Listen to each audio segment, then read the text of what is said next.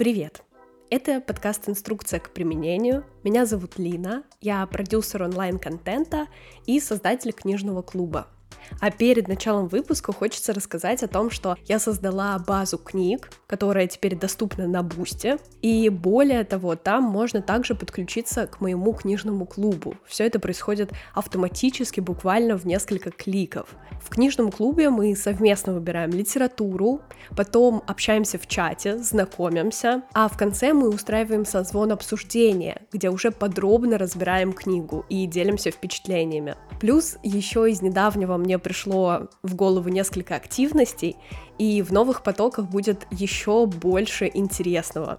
Так что вступай, переходи по ссылке в описании, выбирай любой удобный тариф и подключайся. Буду тебе очень рада. Давай развиваться и читать вместе.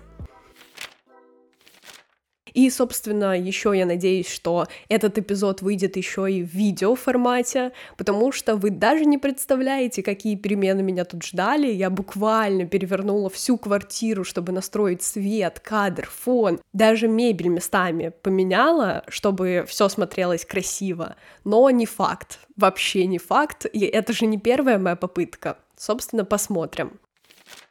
А сегодня мы разбираем книгу, которая называется «Похвалите меня» от издательства Альпина, и она у меня в бумажном версии, как покетбук. Я вообще обожаю такой формат книг, потому что они не только легкие, но еще и маленькие, даже незаметно их можно всегда взять с собой, и здесь еще такие тоненькие, приятные странички, которые удобно перелистывать, делать пометки. У меня здесь куча закладок, куча цитат, которые я выписала и которыми хочу хочу с вами поделиться. Книга мне очень понравилась, более того, она просто попала мне, как всегда, в нужное время в руки, и здесь про термин «славные люди». И это равнозначно тому, что есть приспособленцы, есть там подстраивающиеся под ситуацию люди. Славные люди — это те, кто хочет понравиться всем возможно, неуверенные в себе, с какой-то низкой самооценкой, тревожные в любом типе отношений, они переживают за дружбу, за любовные связи и недооценивают ошибки, постоянно тревожась за то, как они будут выглядеть. Они боятся быть неудобными, неквалифицированными, непрофессионалами и, конечно же, не умеют злиться. То есть это те люди, с которыми просто удобно общаться, но удобно только окружающим, а они по факту вредят себе таким образом. И откуда все это идет? Ну, конечно же, из детства. Боже, неужели хоть в одном выпуске я скажу что-то другое? Большинство наших установок, типов поведения и каких-то мыслей идет из детства. И, собственно, термин «славные люди» не исключение. Здесь было про, можно сказать, э, три типа привязанности, которые я разбирала в другом выпуске подкаста. Если вы не слушали, то обязательно перейдите. Это прям основа основ, которую стоит изучить. И, в принципе, это о том, что есть надежный тип привязанности, есть тревожный и избегающий. Вот славных людей можно отнести к тревожному типу. То есть они действительно очень много волнуются, как за себя, так и за окружающих. Причин такого поведения и такого самоощущения на самом деле много. Помимо того, что это просто воспитание из детства, может быть это еще и культурные традиции, которые накладывает общество, в зависимости от того места, где вы вообще родились и воспитываетесь. Как работает вообще термин «славные люди», как он проявляется? Самый яркий пример — это отношения, потому что в отношениях есть три варианта взаимодействия. Первое — это пьедестал, второе — алтарь и третье — золотая клетка. Пьедестал — это, конечно же, идеализация человека. Алтарь — это полное поклонение, то есть жертвовать всем чем угодно ради этих отношений, ради человека, чтобы почувствовать, что тебя любят, потому что, возможно, когда-то не додали такого в семье. И золотая клетка — это влюбленный пленник, тот, которым могут манипулировать, как-то всячески наказывать, но тем не менее он считает, что это единственный способ находиться в отношениях. Здесь про финансовую зависимость или любую другую, про изоляцию, когда партнер насильно заставляет человека сидеть дома, не общаться с друзьями, не переписываться с парнями, просто изолирует от окружающего мира. Сюда же вина, стыд, то есть постоянные ссоры, в которых человека манипулируют, и, собственно, он из-за этого чувствует вину и стыд за свое поведение, хотя на самом деле ни в чем не виноват. Сюда же жалость и обещание безусловной любви когда вам просто рассказывают про золотые реки, горы, но когда-нибудь чуть попозже. Собственно, все это можно отнести к такому виду отношений. И в целом у славных людей как будто существует только два варианта. Либо это большая любовь, которая излечит мою тревожность, либо это мысль о том, что рано или поздно со мной будут плохо обращаться. И все это картинка, которая просто сойдет на нет. Меня отвергнут, меня разлюбят, еще что-то. Но это две крайности, и между ними сто процентов есть золотая середина. Просто нужно по-другому смотреть на свою жизнь и понять вообще, как стоит думать, поступать, действовать. Автор предлагает семь практик, которые мне очень хочется разобрать, потому что они олицетворение моей жизни. Читая это, хочется сказать о том, что, боже, да все это просто, мы это встречаем очень часто во многих источниках, но на деле, да, ты читаешь это, но прожить и принять эти практики в жизнь непросто. Здесь э, и терапия повлияла, и поддерживающее окружение, но мы давайте перейдем к практикам, потому что тогда уже станет понятно, из чего они состоят и как вообще их внедрить в свою жизнь. Начнем с первой, и это практика осознанности. В принципе, из названия понятно, что это о том, чтобы замечать свои мысли, чувства, поведение, быть осознанным по отношению к миру, к людям. Даже хочется зачитать цитату. «Самая горькая ирония в жизни славного человека такова. Именно страх потерять любовь мешает ему проявлять осознанность. Славные люди верят, что если окружающие обнаружат их слабость, их отвергнут. Поэтому для славного человека нет ничего важнее, чем казаться счастливым и готовым помочь. А это гарантирует, что тревожная привязанность останется незамеченной. И я на себе прочувствовала это очень сильно в момент, когда заканчивала школу. У меня были проблемы с родителями, но я всячески пыталась не показывать это окружающим, друзьям, просто надевала маску счастливого человека, потому что мне казалось, что у всех свои проблемы, и, возможно, с высказыванием каких-то недостатков меня не примут. Возможно, это дело было в окружении, и, в принципе, сейчас я это прекрасно понимаю, потому что вокруг люди, с которыми я могу поделиться всем чем угодно. А тогда это был подростковый период, и, в принципе, люди со школы, с которыми ты общаешься просто потому, что это школа. А когда происходит что-то серьезное, то ты в них не уверен. Вот это доверие, видимо, и способствовало этой натянутой улыбке. Автор предлагает целый список способов, которыми славные люди подавляют ощущение тревожности. Дурман, использовать любые методы заглушения проблем. У меня это переедание и YouTube. Я обожаю бежать от всяких негативных мыслей, покупать какие-то сладости, есть все, что попадет мне под руку, и просто залипать на ролики. Это очень плохо, и я начинаю отслеживать это в моменте только сейчас. А раньше это было фоном, и я не знала, как можно по-другому.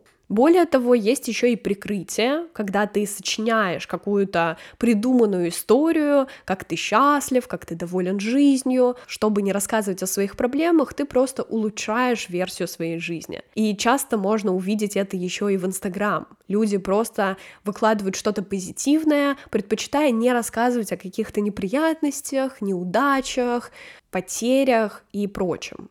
Броня Естественно, вот эта маска, чтобы тебя никто не трогал, не увидел твоих слез и твоей потерянности. Уловка, постоянно заниматься чужими проблемами вместо своих, потому что, как говорят, в своем глазу бревна не замечаешь, в чужом соринку видишь. И часто, да, ты являешься психологом для других людей, хотя у самого огромное количество проблем и жертва обстоятельств, находить причину тяжелых переживаний в бесконечной череде несчастливых внешних обстоятельств.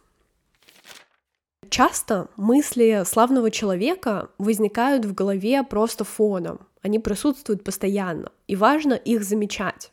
конечно, туда направлять какой-то фокус внимания. Но если мы это все копим, то, естественно, проявляются и реакции тела, которые в последнее время еще и называют психосоматикой. Это, например, может быть какой-то зажим в шее, тяжесть в животе, сутулость. Я даже читала все эти показатели и думаю, боже, да это же про меня, я что, стала копией этой книги? Но с этим можно работать, и мы как раз это и разбираем. Горько видеть, как тело страдает от хронических болезней, как мы сдаемся перед лицом конфликта, как нам приходится успокаивать себя ненужной пищей, как нам не хватает смелости строить карьеру заново. Возможно, оглянувшись назад, мы вдруг поймем, как много упустили и потеряли из-за того, что так старались всем нравиться. Это вызывает сожаление, печаль, вину, и еще большую тревожность, чем было в начале. Мы очень часто откладываем какие-то возможности из-за других людей или в надежде на какой-то счастливый случай, нужный момент. Но зачем? Не надо подстраиваться под всех, под условия, под людей вокруг. И существует понятие беспристрастной осознанности. Это приходит к человеку благодаря медитациям, психотерапии, ведению дневника, акупунктуры и массажа. Более того, это про группы поддержки и боевые искусства. Каждый из этих моментов я, в принципе, уже освещала в подкасте, и могу сказать, что я использую каждый из них. Да, с медитациями сейчас сложно, но с физической нагрузкой, то есть я использую бокс, психотерапию я буквально на днях завершила, это тоже, наверное, достойно отдельного эпизода, хотя в другом пункте практик я тоже освещу момент, почему я туда пошла и с чем вообще работала в терапии. Веду дневник на ежедневной основе, особенно особенно если у вас какая-то тревога, негативные мысли, изливайте это. Если проще говорить, записывайте голосовые самому себе. На массаж тоже стараюсь ходить хотя бы раз в месяц. Да, я понимаю, что это маловато, но это единственный вариант возможный пока что для меня. И группы поддержки я тоже пробовала, к сожалению, закончила не так давно, но это тоже отличный опыт. Это место, где априори люди с общими интересами, общим направлением. Они все терапевтичные или, по крайней мере, стремятся к этому. И это рождает беспристрастную осознанность. Это как раз про то, что вы не судите себя. Ибо когда мы совершаем какую-то ошибку, начинается дикое угнетание, дикий негатив по отношению к себе. И мы начинаем самокопание. Но на деле нужно проявить к себе сочувствие. И там был пример даже девушки, которая как раз встречалась с парнем, и он ей должен был позвонить, но почему-то не позвонил. Вместо того, чтобы просто заняться своими делами, она ждала этот момент, этот звонок, и из-за того, что он не произошел, она начала тревожиться и есть много есть, сама себя накручивать. И этот пример у меня тоже очень отрезонировал, откликнулся, потому что я также себя вела раньше. Если мне назначали какое-то свидание, я просто откладывала все дела и такая, все, я готовлюсь и жду. Но чего жду, непонятно. Ведь есть также свои занятия, и можно, если вы договаривались на конкретный срок, я понимаю, но если ты ждешь сразу же сообщения, например, на твой вопрос, то это неадекватно немножечко, да, понимаете, что-то на созависимом. Вот это моя история, как я с этим справлялась, постепенно я начала приходить к тому, что у меня есть своя жизнь, и люди могут не отвечать часами, могут не отвечать днями.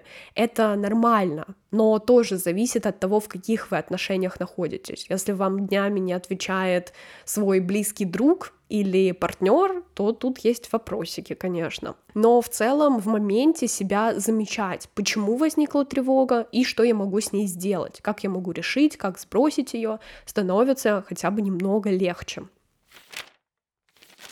Вторая практика называется уединение. И, в принципе, это одна из моих любимых. Тем более, потому что я живу одна, и мне очень легко ее практиковать. Здесь про одиночество, но которое мы создаем. Потому что часто мы общаемся с людьми. Неважно, будь то переписка, встречи, звонки, работа. За всем этим мы не знаем, о чем думаем, о чем мечтаем. В моменты, когда хочется побыть наедине, это называется самоустранение от вот этих всех нагнетаний сложности. В такие моменты может возникать тоска, страх обнаружить какие-то свои паттерны поведения, отчаяние из-за повторяющихся сценариев или тревожность. Но со всем этим можно работать, ибо практика уединения имеет и плюсы. Например, это принятие себя, это удовольствие от заботы о себе и осознание отношений с людьми. Потому что только в моменты, когда мы одни, мы по-другому можем оценить ситуацию, как-то посмотреть назад, сделать выводы, понять, как нам нравится, нет. И это как про секс, про удовольствие, так и просто про общение с людьми. Практика уединения подразумевает не просто закрыться в квартире и обитать так несколько дней, не выходя никуда, не общаясь, отложив телефон. Нет, это совсем радикальная мера, ведь уединение может быть разным. Возможно, для вас это прогулка, выйти на час в одиночестве. Возможно, для вас это поездка в лес на несколько дней. То есть есть разные критерии, разные форматы, и важно лишь выбрать себе тот, который является наиболее удобным для вас. Если у вас это первый раз, первая практика уединения, то можно заручиться поддержкой. То есть сказать всем окружающим о том, что вы хотите провести день самостоятельно, в одиночестве, не отвечая на их сообщения, например. Но после вы придете и хотите поделиться инсайтами, разобрать свои чувства, переживания, можно сказать друзьям, психологу, неважно. Но после тоже должна быть какая-то рефлексия и взаимодействие с людьми. То есть после уединения важно сохранять контакт с окружающими. Если возникает тревожность в такие моменты, то не сопротивляйтесь ей. Ее нужно проживать но проживать просто замечая. Это вообще сложный момент для меня осознания того, как нужно проживать тревожность и до конца неопознанный. Потому что если ты будешь погружаться в эти мысли, то они как будто усилятся и придут еще больше вариантов усложнения ситуации. А если просто замечать, да, у меня есть тревога, то как будто это все равно не спасает. Для себя единственный способ это либо подышать, либо прогуляться, либо выписать мысли. Вот это то, что я нашла себе как какую-то самопомощь. Кроме того, уединение — это не только про одиночество, про побыть в контакте, но и про поиск себя. И, например, про поиск стиля в одежде. Мы так долго можем откладывать разбор гардероба, а здесь как раз про то, чтобы попробовать попробовать что-то новое. Возможно, это изменение в интерьере, возможно, это покупка какого-нибудь кухонного полотенца, а возможно, это смена стиля и пробы каких-то новых вещей для себя. Здесь еще также важно заметить о том, что если вы хотите использовать эту практику и, например, очень часто ходите на свидания, у вас уже переизбыток общения и какого-то внимания, то можно взять тайм-аут в отношениях или взять тайм-аут от свиданий или от секса, от просмотра порно, устроить себе такой небольшой челлендж, когда вы определите конечную точку, даже конкретную дату, до какого момента попробуйте жить без этого. Третья практика, та, которую я больше всего избегала в этой книге, потому что название очень отталкивающее, называется практика воина. Но на деле смысл ее не такой отталкивающий, как название. Здесь про такое же замечание чувств и не расплескивание агрессии как раз про личные границы, которые мы должны построить и тщательно придерживаться их. Вместо агрессии, которая возникает, даже, например, нам пишет письмо начальник, и это вообще к нам не относится, и возникает какая-то буря эмоций, которую сразу же хочется выплеснуть, мы пишем негативное письмо, так вот в моменте остановитесь, дайте себе паузу, не отправляйте сразу, оставьте это письмо закрытым в черновиках, потом через время вернитесь, прочитайте и поймите, точно ли оно стоит того, чтобы тратить свою энергию, силы, эмоции на это. Как правильно проживать агрессию? Конечно же, это давать себе время, паузу на выдох, если возникает агрессия, можно пойти на пробежку, можно побить грушу в зале, все что угодно, все, что вам нравится больше. Четвертая практика — это практика братства. И она так называется, потому что важно найти друзей своего пола. Причем терапевтичных, приятных, с общими интересами, все как мы любим. Нам нужны друзья, которые могут нас выслушать. Нам нужны друзья, которые отразят наши мысли, чувства и эмоции. Нам нужны друзья, которые отрезвят нас в момент времени и скажут, что мы поступаем плохо. Как раз это и есть про дружбу. И более того, дружба такая с людьми того же пола, что и вы, укрепляет отношения. Я, например, находясь в отношениях, не верила в женскую дружбу. И вообще, какие препятствия могут быть у такой дружбы? Во-первых, это конкуренция. И она как раз возникала в тот момент, когда я разочаровалась в таких отношениях, ибо мои друзья, точнее подруги, ревновали меня к своим парням. Это происходило два раза в моей жизни, и оба были очень для меня сложными, тревожными и просто непереносимыми. Поэтому такой момент меня жутко бесил и оставил небольшой рубец на сердце. Но потом он залечился, зарос, и я теперь доверяю девушкам, и у меня есть лучшие подруги. Есть такое ощущение, что никто лучше не поймет женщину, чем другая женщина и с мужчинами абсолютно идентично, потому что мы противоположного пола, мы только можем догадываться, что чувствует человек, но до конца точно не приблизимся к ответу на этот вопрос. Где стоит искать друзей? Я бы сказала, конечно же, в моем книжном клубе, потому что там собралось сейчас такое потрясающее окружение, мне действительно очень приятно общаться с девочками, и даже на встрече мы обсуждали этот момент о том, что даже если бы у нас не было каких-то общих интересов, у нас все равно схожие ценности. И если приходит новый человек, он там занимается абсолютно другими вещами, нам все равно с ним комфортно, мы умеем общаться, и мы все занимаемся разными вещами. У нас, по-моему, нет ни одного человека, который работает в смежной сфере, все вообще из разных направлений, и это самое ценное. Мы все немного изучаем психологию, кто-то ходит к психологу, кто-то просто читает книги. Это нас объединяет. И вообще группы по интересам — это то, что помогает найти своих людей. Обожаю понятие «свои люди». Это просто описание моего окружения сейчас. Более того, это интернет. Конечно же, сейчас куча возможностей для того, чтобы найти людей, но проверить их на расстоянии через интернет довольно сложно. Лучше, конечно, какие-то офлайн мероприятия. Также, может быть, вы найдете окружение благодаря друзьям друзей, которые уже существуют, или это также тренировки, корпоративы на работе, какие-то места, заведения. Все это помогает увидеть новых людей, а в дальнейшем познакомиться, подружиться, почему бы и нет, собственно. Пятая практика — практика семьи. Как раз именно с этим запросом я и обращалась к психологу, потому что у меня были сложные, в принципе, и есть, сложные отношения с папой и с мамой, но с мамой с течением времени мы налазили, и сейчас мы супер классно общаемся.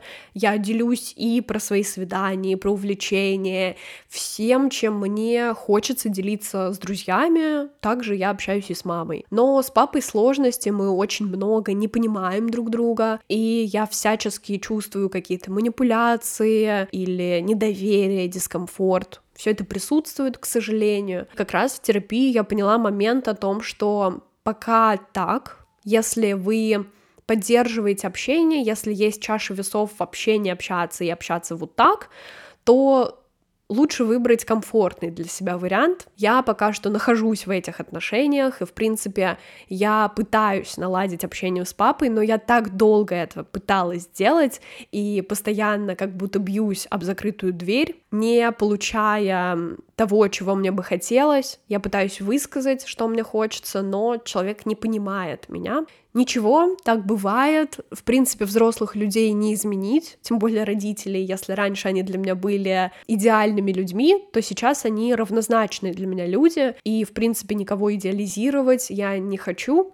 Поэтому работаем с тем, что есть, общаемся, как получается. Попытки наладить отношения все равно наверняка будут присутствовать, я не могу по-другому. И эта глава как раз была посвящена тому, что лучше наладить отношения с родителями. Это про сепарацию в первую очередь, про то, что вам нужно отделиться как физически, так и психологически от своих родителей, и недавно я даже смотрела какой-то ролик, и там говорилось о том, что парни вообще очень сложно сепарируются от своих родителей. Они должны сепарироваться от мамы в 6 лет, но у нас это значительно позже происходит, если вообще происходит. То есть, возможно, мы не осознаем этого, но все равно до конца не сепарированы.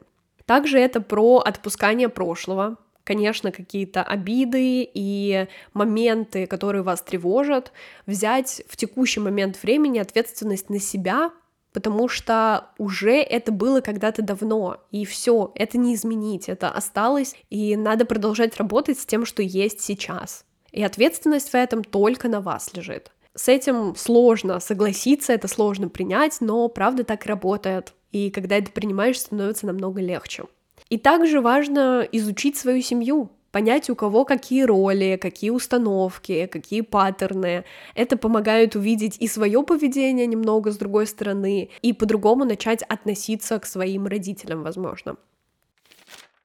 Но есть, конечно, плюсы и минусы сближения с семьей, и мне так понравилась эта страничка, что хочется просто прочитать и поделиться. Потенциальные плюсы сближения с семьей — это более сильное ощущение связи, со всеми членами семьи, возросшее чувство безопасности, доступ к разного вида ресурсам семьи, возможность приобщиться к семейному наследию и меньшая вероятность одиночества. А также есть потенциальные минусы, это вовлечение в нездоровые отношения, уменьшение самостоятельности, повышение интенсивности влияния на вас и ваших детей.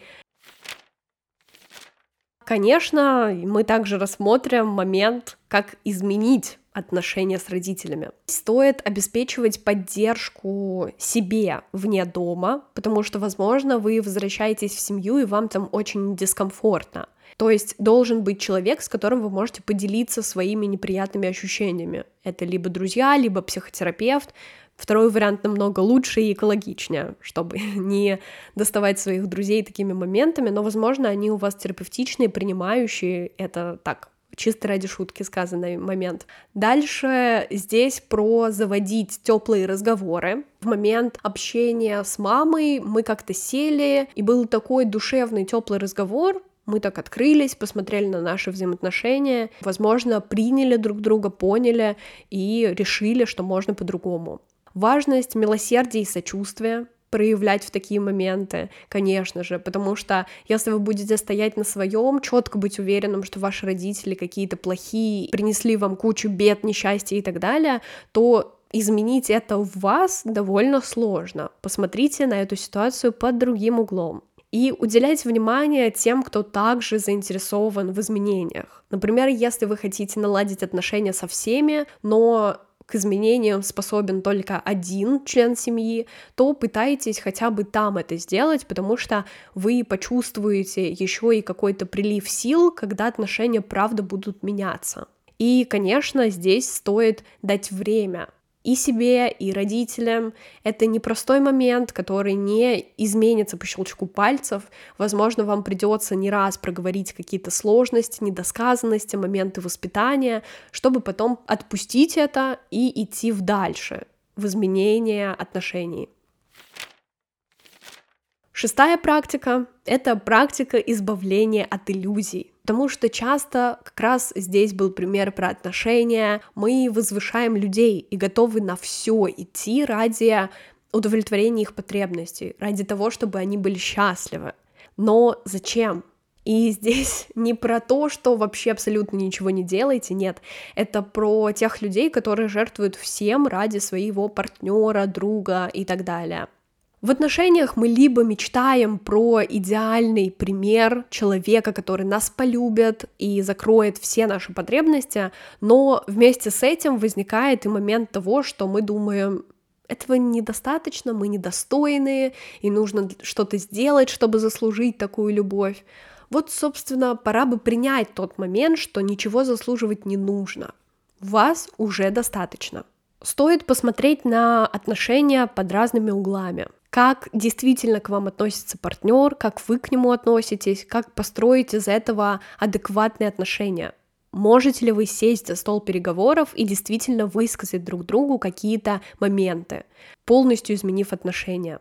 Если нет, то можно их завершить но выход из бурных или умирающих отношений крайне сложен для славных людей, потому что они не только боятся потерять любовника, их страшит перспектива расстаться с идеалом. Славные люди создают себе кумира, чтобы утихомирить воздействие тревожной привязанности. Они надеются дополучить любовь, которой им не хватало в детстве. Поэтому каждый раз, приходя через расставание с любимым человеком, они чувствуют себя брошенными. И действительно, в такие моменты, когда мы заканчиваем отношения, кажется, что это просто конец света, что больше людей не существует, что это просто единственный человек, который был идеальным, и нужно склеить эти отношения. Но если вы расстались, то, возможно, их и не нужно склеивать. Особенно если вы как-то проработали этот момент или сходили к психологу и поняли, что эти отношения не для вас, значит, так и есть. Мы сами зачастую знаем ответ на свой собственный вопрос и иногда просто оттягиваем сам момент. Последняя практика называется практика целостности. И вообще она включает в себя все предыдущие практики о том, что мы просто должны понять, что работать можно и меняться можно, быть любимым, счастливым, уверенным в себе. Все это в ваших руках. И, например, здоровье — это образ жизни. То есть мы думаем, что изменив питание, походив пару раз в зал, накачав идеальную фигуру, она будет с нами постоянно. Нет, здоровье — это образ жизни. И изменение — это тоже образ жизни. Нам нужно расти и развиваться постоянно, чтобы поддерживать какой-то уровень себя в этом мире. Здесь про готовность меняться и про взятие ответственности на себя за эти изменения. Готовность простить людей вокруг, почувствовать себя целостно, осознанно и самостоятельно, как отдельная личность, которая сама принимает все решения вокруг. Мне очень сильно понравилась эта книга, и там также был раздел про романтические отношения, но про это я хочу сделать отдельный выпуск, чтобы он был таким небольшим, но содержательным. Не собирать здесь и практики, и отношения, все вместе, а как-то сделать более логично. И если вам понравилась эта книга, вы хотите ее в бумажной версии или электронной, вообще издательство Альпина я обожаю, у них потрясающий выбор литературы, и вот этот формат книг, которые тоже супер удобные, то переходите по ссылке в описании и можете ввести промокод Лина большими буквами латиницей, который даст вам скидку в 20% 100%. Так что читать становится выгоднее и приятнее. Мне понравилось, очень рекомендую, и надеюсь, что вам тоже понравился этот эпизод. Если вы ждете про романтические отношения, хотите продолжения, тоже пишите в телеграм-канале. Там еще больше информации про книги, про мою личную жизнь, мысли. Я часто устраиваю опросы для новых эпизодов и разыгрываю книги, которыми делилась. Там сейчас как раз проходит конкурс на литературу про манипуляции, и вот эту книгу «Похвалите меня» я тоже разыграю именно там. Так что переходите и подписывайтесь. Плюс напоминаю про базу книг, которую я создала на Бусте, и возможность подключиться именно через этот сайт еще и к книжному клубу, если вы хотите новое окружение, книги, в общем, все это как раз там. Спасибо за прослушивание. Подписывайся на подкаст, ставь оценки на той платформе, где ты его слушаешь, пиши комментарии, это очень важно, я люблю обратную связь и хотя бы понимаю, какие темы вам заходят и о чем рассказывать почаще. Плюс делись подкастом со своими друзьями, репости его в любые соцсети, обожаю ваши репосты, спасибо, что делитесь, и услышимся на следующей неделе. Пока-пока!